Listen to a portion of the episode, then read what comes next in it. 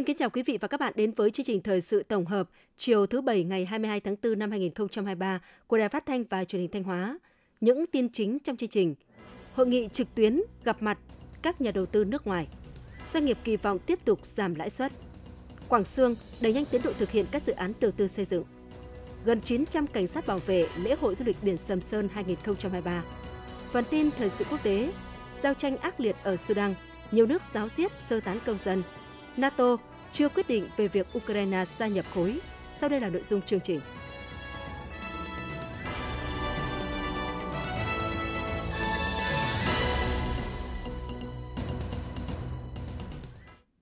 Thưa quý vị và các bạn, sáng nay, ngày 22 tháng 4, Thủ tướng Chính phủ Phạm Minh Chính đã chủ trì hội nghị gặp mặt các nhà đầu tư nước ngoài nhằm lắng nghe ý kiến, tháo gỡ khó khăn vướng mắc, thúc đẩy phát triển doanh nghiệp. Sự hội nghị tại điểm cầu Ủy ban dân tỉnh Thanh Hóa có đồng chí Đỗ Minh Tuấn, Phó Bí thư tỉnh ủy, Chủ tịch Ủy ban nhân dân tỉnh, các đồng chí Ủy viên Ban Thường vụ tỉnh ủy, Nguyễn Văn Thi, Phó Chủ tịch Thường trực Ủy ban dân tỉnh, Nguyễn Tiến Hiệu, trưởng ban quản lý khu kinh tế Nghi Sơn và các khu công nghiệp, lãnh đạo các sở ngành và một số doanh nghiệp FDI trên địa bàn tỉnh, phóng viên Hữu Đại đưa tin. Hội nghị gặp mặt các nhà đầu tư nước ngoài hôm nay là hội nghị trực tiếp, trực tuyến có quy mô lớn nhất từ trước tới nay với các nhà đầu tư nước ngoài. Điều này cho thấy sự quan tâm đồng hành của chính phủ với cộng đồng doanh nghiệp, nhà đầu tư trong và ngoài nước, tiếp tục khẳng định chủ trương đường lối của Đảng, chính sách của nhà nước Việt Nam đối với khu vực đầu tư nước ngoài. Theo đó, khu vực đầu tư nước ngoài được xác định có vai trò quan trọng trong nền kinh tế, được khuyến khích phát triển nhằm phát huy ngoại lực, khơi dậy tinh thần sáng tạo, cộng hưởng sức mạnh nội lực, kịp thời nắm bắt cơ hội, nâng cao hiệu quả hợp tác đầu tư. Theo Bộ Kế hoạch và Đầu tư, riêng năm 2023, tính đến ngày 20 tháng 4, tổng vốn đăng ký cấp mới điều chỉnh và góp vốn mua phần vốn góp của nhà đầu tư nước ngoài đạt gần 8,88 tỷ đô la Mỹ. Vốn thực hiện của dự án đầu tư nước ngoài ước đạt khoảng 5,85 tỷ đô la Mỹ, sấp xỉ cùng kỳ năm 2022. Đây là những kết quả đạt được trong bối cảnh tình hình kinh tế thế giới tiếp tục biến động phức tạp khó lường, nhu cầu tiêu dùng toàn cầu giảm sút, lạm phát gia tăng, xu hướng thắt chặt chính sách tiền tệ và tăng lãi suất tiếp tục kéo dài ở nhiều quốc gia, khủng hoảng ngân hàng ở Mỹ và châu Âu các doanh nghiệp Hiệp hội Doanh nghiệp nước ngoài tại Việt Nam đã đưa ra những nhận định về xu hướng dòng vốn đầu tư trên thế giới và đánh giá môi trường đầu tư kinh doanh tại Việt Nam, nhận diện thách thức, tận dụng cơ hội để đầu tư và mở rộng đầu tư trong một số lĩnh vực tại Việt Nam, đồng thời đề xuất kiến nghị để phát triển nhanh bền vững. Phát biểu kết luận hội nghị, Thủ tướng Phạm Minh Chính đề nghị các bộ, ngành, địa phương căn cứ chức năng nhiệm vụ quyền hạn và tinh thần trách nhiệm của người đứng đầu vì nước vì dân, vì sự phát triển của doanh nghiệp – chủ động giải quyết kịp thời những vướng mắc mà các nhà đầu tư kiến nghị. Với trách nhiệm cao nhất, kịp thời, hiệu quả nhất, chính phủ sẽ có cơ chế và kế hoạch kiểm tra các bộ ngành địa phương thực hiện chỉ đạo này. Thủ tướng yêu cầu Bộ Kế hoạch và Đầu tư, các bộ ngành địa phương liên quan nghiêm túc tiếp thu các ý kiến của các doanh nghiệp, nhà đầu tư, chủ động xử lý ngay theo thẩm quyền hoặc kịp thời tổng hợp báo cáo cấp có thẩm quyền theo quy định. Thủ tướng nêu rõ thời gian tới, tình hình thế giới khu vực dự báo diễn biến nhanh, phức tạp, khó lường, nhiều vấn đề mới phát sinh, khó khăn thách thức tiếp tục nhiều hơn thời cơ thuận lợi tác động ảnh hưởng đến đa chiều đến các quốc gia trong đó có Việt Nam. Vì vậy, cần tăng cường phân tích, đánh giá tình hình, dự báo những vấn đề quan trọng ảnh hưởng trực tiếp đến Việt Nam để có đối sách phù hợp. Xác định một số trọng tâm trọng điểm, các bên cùng cố gắng với tinh thần chia sẻ thấu hiểu, đồng hành, lợi ích hài hòa rủi ro chia sẻ về lợi ích chung của cả hai phía, cộng đồng doanh nghiệp, nhà đầu tư và nhà nước nhân dân Việt Nam. Thủ tướng nhấn mạnh, chính phủ luôn thực hiện nhất quán mục tiêu ưu tiên kiểm soát lạm phát, ổn định vĩ mô, thúc đẩy tăng trưởng, đảm bảo các cân đối lớn của nền kinh tế, qua đó tạo nền tảng vững chắc và điều kiện thuận lợi để thu hút đầu tư, tiếp tục quyết liệt tháo gỡ khó khăn cho sản xuất kinh doanh, cải thiện môi trường đầu tư kinh doanh theo tinh thần lợi ích hài hòa, rủi ro chia sẻ, tạo thuận lợi cho các nhà đầu tư làm ăn kinh doanh có hiệu quả, lâu dài bền vững tại Việt Nam.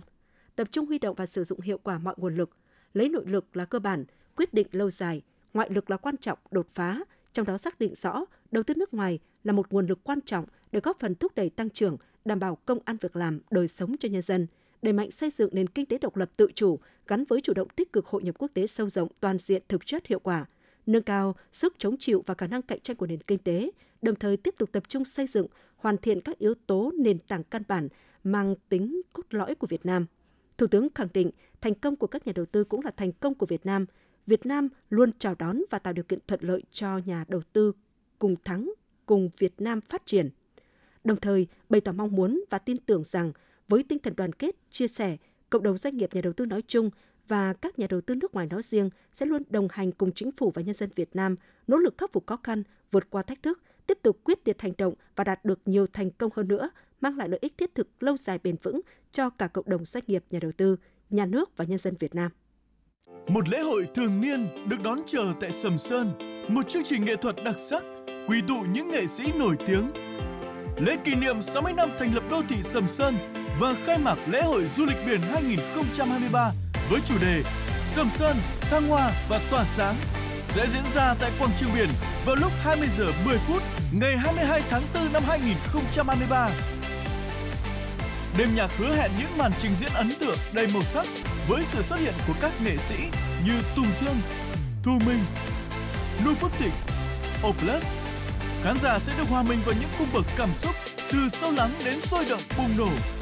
Điểm nhấn không thể bỏ lỡ là khoảnh khắc pháo hoa mãn nhãn thắp sáng không gian quảng trường biển lung linh sắc màu. Hãy cùng đón chờ một mùa hè sôi động, ngập tràn không khí lễ hội tại Sầm Sơn. Sun Group, làm đẹp những vùng đất. Sáng 22 tháng 4, Sở Văn hóa Thể thao Du lịch phối hợp với Ủy ban dân thành phố Sầm Sơn tổ chức lễ khai mạc giải bóng bàn cầu lông quần vợt Gôn Hè Sầm Sơn Cup Thapro Silver Beer năm 2023. Tới dự lễ khai mạc có đồng chí Lại Thế Nguyên, Phó Bí thư Thường trực Tỉnh ủy, Trường đoàn đại biểu Quốc hội Thanh Hóa, các đồng chí Ủy viên Ban Thường vụ Tỉnh ủy, Phạm Thị Thanh Thủy, Trường ban dân vận Tỉnh ủy, Chủ tịch Ủy ban Mặt trận Tổ quốc tỉnh, Đào Xuân Yên, Trường ban tuyên giáo Tỉnh ủy, Lê Anh Xuân, Bí thư Thành ủy thành phố Thanh Hóa và đồng chí Đầu Thanh Tùng, Phó Chủ tịch Ủy ban nhân dân tỉnh. Giải bóng bàn cầu lông quần vợt gôn hè Sầm Sơn là sân chơi truyền thống được tổ chức hàng năm nhằm đẩy mạnh hưởng ứng cuộc vận động toàn dân rèn luyện thân thể theo gương Bắc Hồ vĩ đại, thiết thực chào mừng kỷ niệm những ngày lễ trọng đại của đất nước và khai mạc lễ hội du lịch biển. Qua đó góp phần tăng cường tuyên truyền, quảng bá du lịch của Sầm Sơn nói riêng và tỉnh Thanh Hóa nói chung. Tham dự giải năm nay, gần 300 vận động viên thuộc 45 đoàn đến từ các sở, ban ngành, đoàn thể, đơn vị cấp tỉnh, các huyện thị xã thành phố trong tỉnh sẽ tranh tài các nội dung của 4 môn thi là bóng bàn, cầu lông, quần vợt và gôn, phân chia theo các nhóm tuổi.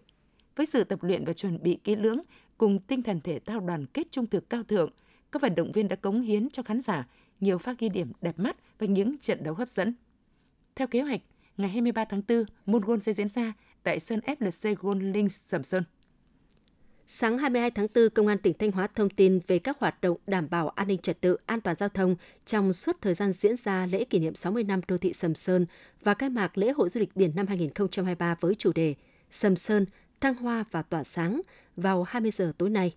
Theo đó, Công an tỉnh Thanh Hóa đã huy động gần 900 cán bộ chiến sĩ các phòng nghiệp vụ, Công an thành phố Thanh Hóa, Công an thành phố Sầm Sơn triển khai kế hoạch phương án và thành lập gần 100 tổ chốt trực tiếp tham gia đảm bảo an ninh trật tự lễ kỷ niệm.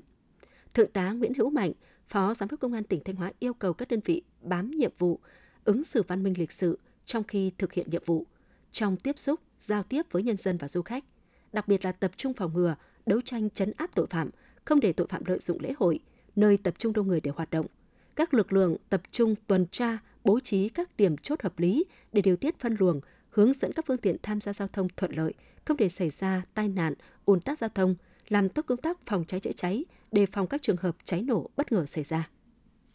Để đảm bảo trật tự an toàn giao thông, không để xảy ra ùn tắc, tai nạn giao thông và đua xe trái phép trong thời gian trước, trong và sau lễ kỷ niệm 60 năm thành lập đô thị Sầm Sơn và khai mạc lễ hội du lịch biển năm 2023, Công an tỉnh Thanh Hóa thông báo thời gian cấm đường như sau.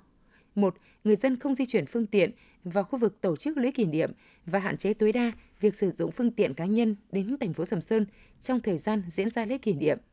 2. Từ 15 giờ đến 24 giờ ngày 22 tháng 4, cấm xe tải từ 5 tấn trở lên di chuyển theo hướng từ thành phố Thanh Hóa xuống thành phố Sầm Sơn trên tuyến quốc lộ 47 và đại lộ Nam Sông Mã. Cấm xích lô, xe điện hoạt động trên địa bàn nội thành, thành phố Sầm Sơn. Cấm xe buýt vào khu vực trung tâm thành phố Sầm Sơn, chỉ được dừng đỗ đón trả khách ở đường Lý Tự Trọng, thành phố Sầm Sơn, đối diện chợ Cột Đỏ.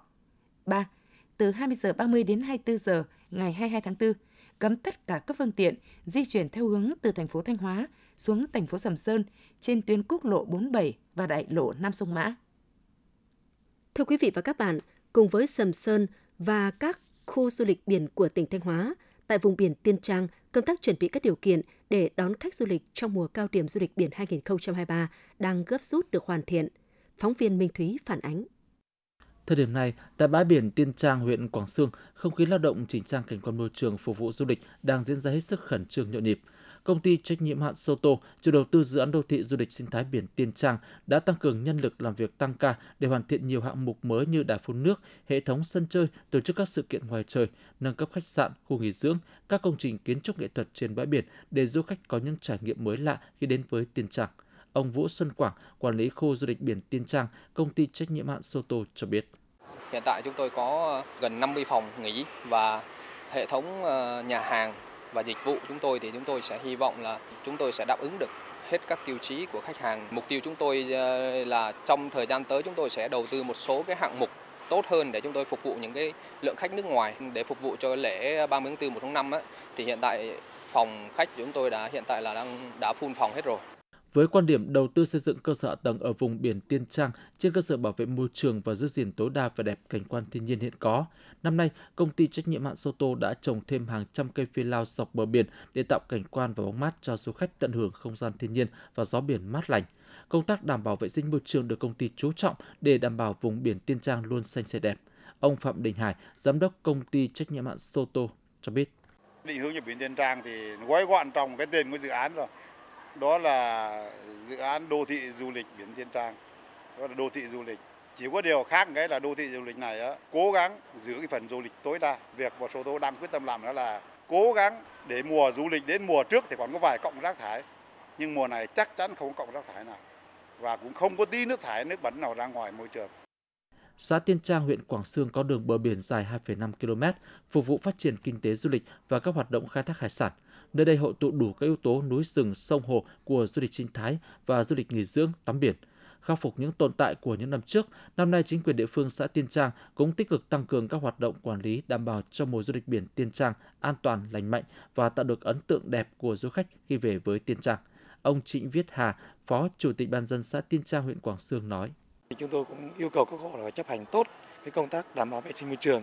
trên khu vực bãi tắm và đặc biệt là không được phép kinh doanh bán hàng rong trên biển, rồi là níu kéo khách, rồi là xin, à, rồi là à, tranh giành kéo khách thì cái đó là chúng tôi có những quy định rất rõ và đặc biệt là chúng tôi đã họp với các hộ dân chúng tôi đã triển khai rất rõ rồi và cho các hộ ký cam kết ừ, đến từng nội dung một để thực hiện. Không ồn ào sôi động như những khu du lịch biển khác, biển Tiên Trang huyện Quảng Sương là nơi rất được vẻ đẹp, tự nhiên hoang sơ mà rất nhiều du khách muốn tìm đến. Với sự chuẩn bị tích cực của chính quyền địa phương, công ty trách nhiệm hữu hạn Soto và cùng sự vào cuộc của người dân, hy vọng rằng du lịch biển Tiên Trang năm nay sẽ có nhiều đổi mới, môi trường du lịch an toàn văn minh hấp dẫn hơn đối với du khách trong và ngoài nước. Tiếp theo chương trình là những thông tin đáng chú ý khác. Thưa quý vị và các bạn, như chúng tôi đã thông tin, hiện nay tình trạng hàng giả hàng nhái và hàng gian lận trong thương mại điện tử đang diễn ra phức tạp. Trước thực trạng này, các cơ quan chức năng trên địa bàn tỉnh Thanh Hóa đang tập trung nhiều giải pháp tăng cường quản lý hoạt động kinh doanh thương mại điện tử, bảo vệ quyền lợi cho người tiêu dùng. Phóng sự của phóng viên Thanh Thảo.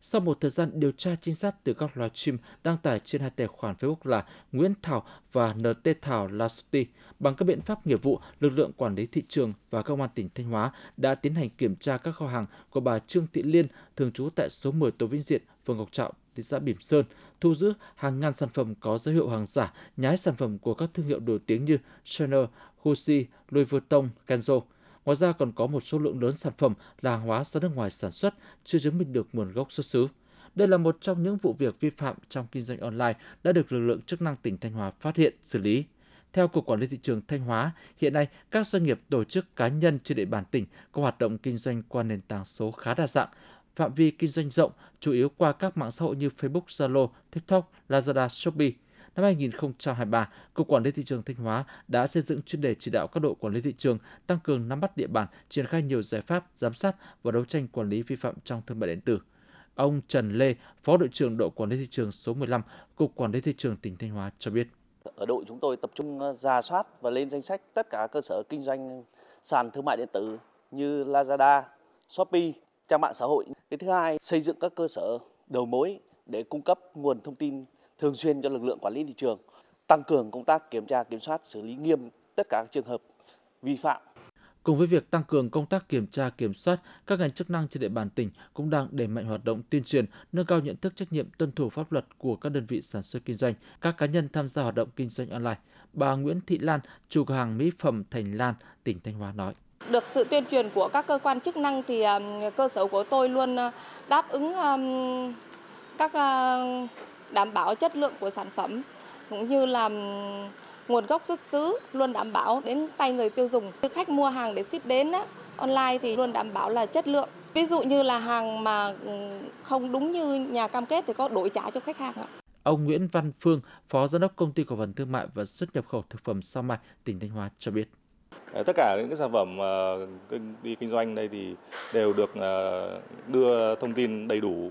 về nguồn gốc xuất xứ, tem nhãn bao bì lên trên trên app ừ, mang đến cho khách hàng những cái trải nghiệm mua sắm tốt nhất cộng với cái việc mà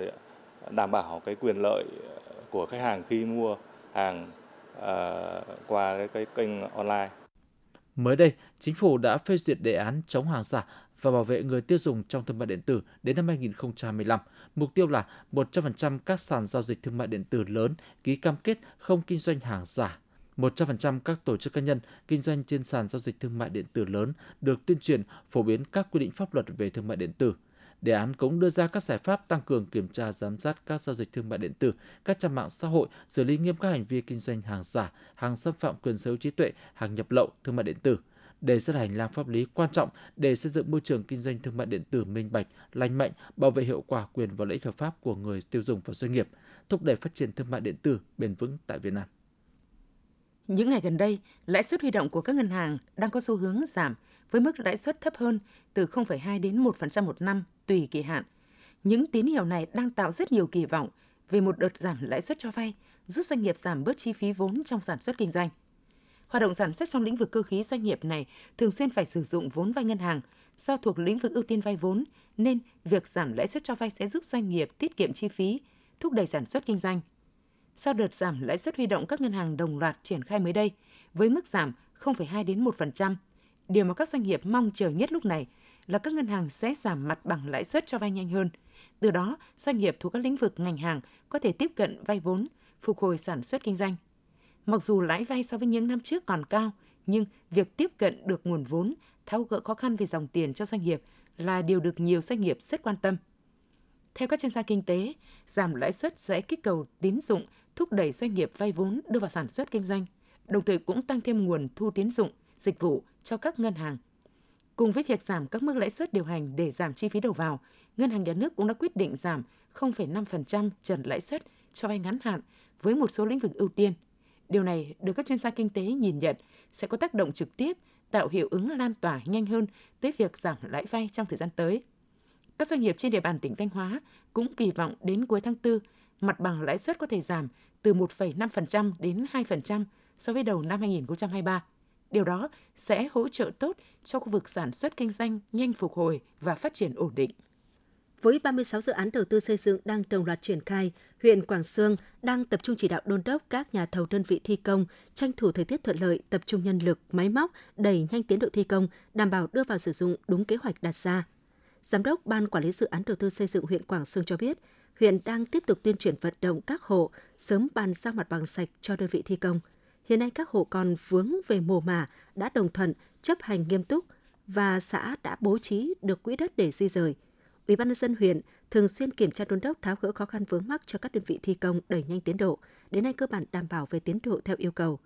Riêng dự án đường giao thông kết nối với xã Quảng Bình, Quảng Thái có chiều dài 4,8 km là tuyến đường được tỉnh điều chỉnh nhiều lần về thời gian hoàn thành nhưng vẫn chậm so với kế hoạch do vướng khâu giải phóng mặt bằng. Tuy nhiên, sau gần một tháng, công trình được Thường trực huyện ủy đưa vào chuyên đề để chỉ đạo. Đến nay, đã hoàn thành xong giải phóng mặt bằng đối với 81 hộ dân bị ảnh hưởng bởi đất ở và tài sản vật kiến trúc trên đất. Huyện đã bàn giao mặt bằng sạch cho nhà thầu. Hiện đơn vị thi công đang tập trung đẩy nhanh tiến độ. Theo tinh thần chỉ đạo của tỉnh, đến ngày 30 tháng 9, tuyến đường sẽ hoàn thành đưa vào sử dụng, nhưng huyện đang phấn đấu đến ngày 30 tháng 6 sẽ hoàn thành. Bộ Giao thông Vận tải chọn hai điểm cầu tại tỉnh Bình Thuận và Thanh Hóa để khánh thành đưa vào khai thác ba tuyến cao tốc thành phần giai đoạn 1 2017-2020, gồm đoạn dầu dây Phan Thiết, Phan Thiết Vĩnh Hảo, Mai Sơn, quốc lộ 45. ba dự án gồm cao tốc Mai Sơn quốc lộ 45 nối hai tỉnh Ninh Bình Thanh Hóa, cao tốc dầu dây Phan Thiết nối hai tỉnh Đồng Nai Bình Thuận, cao tốc Phan Thiết Vĩnh Hảo qua tỉnh Bình Thuận. Ba dự án này được khởi công từ tháng 9 năm 2020 đến nay đã cơ bản hoàn thành. Các đơn vị thi công đang tập trung hoàn thành các công việc còn lại để đủ điều kiện đưa các dự án vào khai thác ngày 30 tháng 4. Sau khi thống nhất với các địa phương, Bộ Giao thông Vận tải trình Thủ tướng Chính phủ phương án khánh thành theo hình thức trực tuyến với điểm cầu tại xã Hàm Kiệm, huyện Hàm Thuận Nam, tỉnh Bình Thuận, điểm tiếp giáp hai cao tốc dầu dây Phan Thiết, Phan Thiết Vĩnh Hảo và điểm cầu tại xã Hàn Lĩnh, huyện Hà Trung, tỉnh Thanh Hóa thuộc dự án Mai Sơn, quốc lộ 45. Nhận thức rõ tầm quan trọng của tiêu chí môi trường trong xây dựng nông thôn mới, thời gian qua huyện Hà Trung tỉnh Thanh Hóa đã luôn quan tâm và có nhiều giải pháp để bảo vệ và nâng cao chất lượng môi trường. Xác định tầm quan trọng của tiêu chí môi trường trong xây dựng nông thôn mới, thời gian qua, huyện Hà Trung tỉnh Thanh Hóa đã có nhiều giải pháp để thực hiện tốt công tác bảo vệ và cải thiện môi trường. Ngoài đẩy mạnh truyền thông nhằm thay đổi thói quen tập quán để nâng cao ý thức trách nhiệm của người dân trong bảo vệ môi trường, huyện còn nhân rộng các mô hình xử lý rác, bảo đảm môi trường ngay tại đầu nguồn. Nhờ thực hiện tốt công tác bảo vệ môi trường và xử lý rác, Hà Trung đã có 20 xã đạt chuẩn nông thôn mới, trong đó có 5 xã đạt nông thôn mới nâng cao và kiểu mẫu. Công tác quản lý và thu gom, xử lý rác thải đã có sự chuyển biến rõ rệt. Các phong trào bảo vệ môi trường như dọn vệ sinh ngày thứ sáu hàng tuần, phụ nữ với phong trào ba sạch được triển khai sâu rộng và đạt được những kết quả tích cực, góp phần thay đổi nhận thức của người dân trong gìn giữ, vệ sinh và bảo vệ môi trường trong khu dân cư. Đến nay toàn huyện đã xây dựng 15 bãi chôn lấp, trung chuyển rác thải với diện tích 12,93 ha. Có hơn 130 thôn, tiểu khu đã tổ chức thu gom, xử lý rác thải đạt tỷ lệ 94%. Chỉ tính từ năm 2019 đến nay, người dân trên địa bàn huyện Hà Trung đã hiến trên 5.000 mét vuông đất để xây dựng công trình giao thông, làm hàng rào, ủng hộ tiền để cải tạo, nâng cấp các tuyến đường, làm kênh thoát nước, góp phần làm sạch môi trường. Toàn huyện cũng đã xây dựng được 12 mô hình vườn mẫu, trồng được 35 tuyến đường hoa để tạo cảnh quan môi trường sạch đẹp.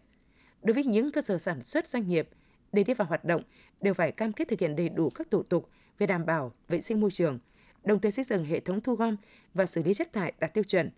Ngoài ra hàng năm, huyện còn phối hợp với các ngành chức năng tiến hành thanh kiểm tra đột xuất và theo định kỳ việc thực hiện luật bảo vệ môi trường của các cơ sở sản xuất kinh doanh. Vì thế, công tác bảo vệ môi trường ở những cơ sở này được cải thiện đáng kể. Xác định bảo vệ môi trường là yếu tố cốt lõi để phát triển và xây dựng nông thôn mới nâng cao, bền vững huyện Hà Trung sẽ chú trọng nâng cao hơn nữa chất lượng tiêu chí môi trường. Cụ thể, huyện sẽ có chính sách khuyến khích các tổ chức cá nhân đầu tư công nghệ hiện đại, thân thiện môi trường trong xử lý rác thải, ban hành cơ chế hỗ trợ các cơ sở chăn nuôi có quy mô 300 con trở lên, đầu tư hoàn thiện công trình xử lý môi trường đạt quy chuẩn. Huyện cũng sẽ tăng cường thu hút doanh nghiệp tham gia thu gom, xử lý rác thải một cách đồng bộ nhằm mang lại hiệu quả thiết thực, đặc biệt là huy động sự tham gia của người dân và cộng đồng cùng chung tay bảo vệ và phát triển môi trường bền vững để tạo nên những vùng quê đáng sống. Thực hiện mục tiêu tái cơ cấu nông nghiệp, những năm qua, huyện Nga Sơn tỉnh Thanh Hóa đã tích cực chuyển đổi cơ cấu cây trồng vật nuôi, từ đó đã khai thác tốt tiềm năng thế mạnh từng vùng, nâng cao giá trị canh tác và thu nhập cho nông dân, tạo động lực thúc đẩy kinh tế nông nghiệp phát triển bền vững. Nhiều năm trước đây, gia đình bà Nguyễn Thị Hằng thôn Đồng Xuân, xã Nga Thành nuôi lợn, dịch bệnh thường xuyên nên không có thu nhập. Năm 2021, được xã cho đi học tập các mô hình kinh tế, gia đình bà Hằng đã liên kết với doanh nghiệp ở Ninh Bình, chuyển đổi sang nuôi dê thương phẩm. Theo đó, gia đình bà được công ty cung cấp con giống, chuyển giao kỹ thuật và bao tiêu toàn bộ sản phẩm. Với quy mô 600 con một lứa, trung bình mỗi năm gia đình bà xuất chuồng 2,5 lứa, trừ chi phí cho thu lãi 600.000 đồng một con. Từ năm 2010, huyện Nga Sơn đã xây dựng đề án chuyển đổi cơ cấu cây trồng vật nuôi, xây dựng các mô hình kinh tế phù hợp với điều kiện thực tế, trên cơ sở đó, huyện Nga Sơn đã chỉ đạo các xã thị trấn tuyên truyền vận động nông dân chuyển đổi những diện tích sản xuất kém hiệu quả sang trồng trọt chăn nuôi, nuôi trồng thủy sản, đồng thời đẩy mạnh thu hút các doanh nghiệp đầu tư hợp tác với nông dân, hình thành các chuỗi liên kết bền vững. Huyện cũng đã vận động người dân tích tụ tập trung đất đai, quy hoạch các vùng trồng trọt, khu chăn nuôi tập trung quy mô lớn, ứng dụng công nghệ cao. Mặt khác triển khai các cơ chế khuyến khích, hỗ trợ các mô hình sản xuất ứng dụng khoa học công nghệ như trồng rau, quả trong nhà lưới, nuôi trồng thủy sản công nghệ cao, chăn nuôi quy mô lớn. Chỉ tính riêng năm 2022, toàn huyện đã tích tụ tập trung được 135 ha đất đai, nâng tổng diện tích đất lên gần 470 ha trồng rau màu, cây ăn quả, trong đó có 36 ha sản xuất trong nhà màng, nhà lưới. Toàn huyện cũng đã phát triển được 997 trang trại, trong đó có 50 trang trại đạt tiêu chí, 10 ha nuôi trồng thủy sản công nghệ cao. Thưa quý vị và các bạn, do lượng mưa trong các tháng gần đây thiếu hụt cùng với lượng nước trên hệ thống các sông chính xuống thấp đã khiến cho tình trạng xâm nhập mặn xuất hiện tại nhiều địa phương. Để hạn chế những ảnh hưởng từ xâm nhập mặn, đảm bảo nguồn nước cho cây trồng sinh trưởng phát triển, nhiều giải pháp đã được các đơn vị thủy nông chủ động triển khai. Tại một số trạm bơm có công suất lớn ở huyện Nga Sơn, bắt đầu từ cuối tháng 11 năm 2022, độ mặn đã lên đến 10 phần nghìn. Tại các trạm bơm sung yếu thuộc huyện Hậu Lộc, Hà Trung, Hoàng Hóa và thành phố Thanh Hóa cũng đã xảy ra tình trạng thiếu nước do xâm nhập mặn vào sâu trong cống. Một số trạm bơm chỉ hoạt động được từ 5 đến 6 tiếng trong ngày. Rút kinh nghiệm từ những đợt hạn mặn của các năm trước, Trước khi mùa khô đến, ngành nông nghiệp tỉnh Thanh Hóa đã chỉ đạo các đơn vị thủy nông và các địa phương tăng cường giả soát lại những vùng có khả năng xâm nhập mặn cao để có kế hoạch duy tu sửa chữa công trình thủy lợi, đặc biệt là lưu ý để cấp nước đảm bảo cho 114.000 ha lúa đang bước vào giai đoạn chỗ bông. Các địa phương cũng tập trung giả soát quy hoạch lại vùng sản xuất nông nghiệp, trong đó khuyến khích nông dân chuyển đổi cơ cấu cây trồng phù hợp và thực hiện tưới nhỏ giọt nhằm hạn chế sử dụng nước. Theo dự báo của Trung tâm Dự báo Khí tượng Thủy văn Trung ương, tình hình xâm nhập mặn và thiếu nước tại Thanh Hóa đặc biệt là vào các tháng nắng nóng sắp tới sẽ gia tăng trên diện rộng. Do vậy, ngoài sự chủ động thực hiện thao chua rửa mặn, thực hiện chỉ đạo của ngành nông nghiệp, các đơn vị thủy nông cũng đã mua sắm dự trữ đường ống nối và máy bơm giã chiến để bơm truyền đến những điểm xa kênh dẫn, Tuy nhiên, do hệ thống các trạm bơm trên địa bàn tỉnh hầu hết đều xây dựng đã lâu, nên các đơn vị thủy nông rất mong được Ủy ban dân tỉnh Thanh Hóa quan tâm đầu tư nâng cấp công suất và xây mới các trạm bơm sung yếu để có thể đáp ứng đủ nguồn nước cho sản xuất và hạn chế tối đa các tác động từ xâm nhập mặn. Mùa mưa bão 2023 đang đến gần, để hạn chế đến mức thấp nhất thiệt hại, các sở ngành có liên quan của tỉnh cùng các địa phương đã chủ động ra soát, đánh giá hiện trạng các công trình thủy lợi để có phương án xử lý kịp thời, phòng khi có sự cố xảy ra. Theo thống kê của Chi cục Thủy lợi, trên địa bàn tỉnh còn 964 công trình thủy lợi đang bị hư hỏng, cần duy tu bảo dưỡng và sửa chữa khắc phục. Trong đó có 169 hồ chứa, 154 đập dâng, 237 trạm bơm, hệ thống kênh tưới tiêu 603 công trình, cống tưới tiêu 38 công trình và 89 công trình thủy lợi khác để thực hiện tốt công tác bảo vệ an toàn công trình thủy lợi trong mùa mưa bão năm 2023. Chi cục Thủy lợi đã hướng dẫn, đôn đốc các cơ quan đơn vị xây dựng và phê duyệt phương án ứng phó với tình huống khẩn cấp do thiên tai gây ra cho các công trình thủy lợi và vùng hạ du. Các đơn vị quản lý khai thác các công trình thủy lợi tổ chức vận hành thử các trạm bơm tiêu, cống tiêu, cửa van, thiết bị phục vụ xả lũ của các hồ chứa nước và bố trí thiết bị dự phòng bảo đảm vận hành công trình trong mọi tình huống. Qua kết quả kiểm tra công trình thủy lợi trước lũ năm 2023, các địa phương đơn vị đã chủ động mua sắm vật tư thiết bị cơ điện, lập hồ sơ thiết kế kỹ thuật và lập dự toán các công trình hư hỏng nặng để tiến hành tu sửa thay thế. Các địa phương cũng huy động lực lượng nạo vét kênh tiêu trên địa bàn tỉnh với khối lượng 507.045 mét khối. Ngoài ra, các lực lượng chức năng cũng tích cực kiểm tra nhằm kịp thời phát hiện, ngăn chặn các hành vi xâm phạm trong phạm vi bảo vệ công trình thủy lợi, tăng cường công tác thông tin truyền thông, phổ biến chính sách pháp luật về thủy lợi nhằm nâng cao hiệu quả quản lý khai thác, bảo đảm an toàn công trình, nâng cao nhận thức, năng lực ứng phó của người dân ở vùng hạ du. Trong kỳ thi chọn học sinh vào đội tuyển dự thi Olympic quốc tế năm 2023, trường Trung học phổ thông chuyên Nam Sơn đã có hai học sinh được lọt vào đội tuyển chính thức dự thi Olympic quốc tế khu vực châu Á Thái Bình Dương. Đó là em Lê Viết Hoàng Anh lớp 12 lý dự thi môn vật lý và Lại Minh Quang lớp 11 tin dự thi môn tin học. Được biết trước đó, Thanh Hóa vinh dự có 6 học sinh được vào vòng 2 chọn đội tuyển dự thi Olympic quốc tế. Môn toán có 2 học sinh, vật lý có 2 học sinh, sinh học có 1 học sinh, tin học có 1 học sinh. Dự kiến cuộc thi sẽ diễn ra vào tháng 5 tại thủ đô Hà Nội. Trước năm 2020, Minh Tiến Ngọc Lặc là xã trọng điểm phức tạp về an ninh trật tự, đặc biệt là tội phạm và tệ nạn xã hội liên quan đến ma túy, trộm cắp tài sản, cố ý gây thương tích, gây bức xúc trong nhân dân –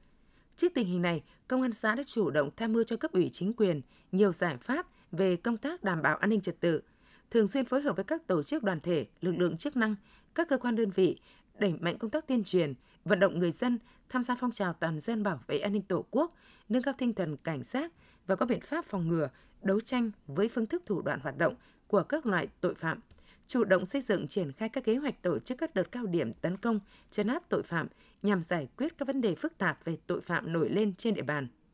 Với sự nỗ lực của cấp ủy chính quyền, các đoàn thể, nhân dân địa phương, đặc biệt là lực lượng công an xã, tình hình an ninh trật tự trên địa bàn xã có nhiều chuyển biến rõ rệt. Tội phạm và tệ nạn xã hội được kiểm soát, số vụ phạm pháp được kéo giảm hàng năm. Hiện xã Minh Tiến đã được đưa ra khỏi xã trọng điểm phức tạp về an ninh trật tự. Những tháng đầu năm 2023, Công an xã Minh Tiến đã phối hợp với đội cảnh sát điều tra tội phạm về ma túy, Công an huyện Ngọc Lặc và phòng cảnh sát điều tra tội phạm về ma túy, Công an tỉnh Thanh Hóa bắt hai vụ bốn đối tượng tàng trữ, mua bán trái phép chất ma túy. Cùng với công tác đấu tranh, phòng chống tội phạm và tệ nạn xã hội, Công an xã Minh Tiến chú trọng công tác quản lý nhà nước về trật tự xã hội, nhất là công tác quản lý cư trú, tạm trú, tạm vắng, chủ động phát hiện và xử lý nghiêm các trường hợp vi phạm. Quý vị và các bạn vừa theo dõi chương trình thời sự của Đài Phát thanh và Truyền hình Thanh Hóa. Tiếp ngay sau đây là bản tin thời sự quốc tế.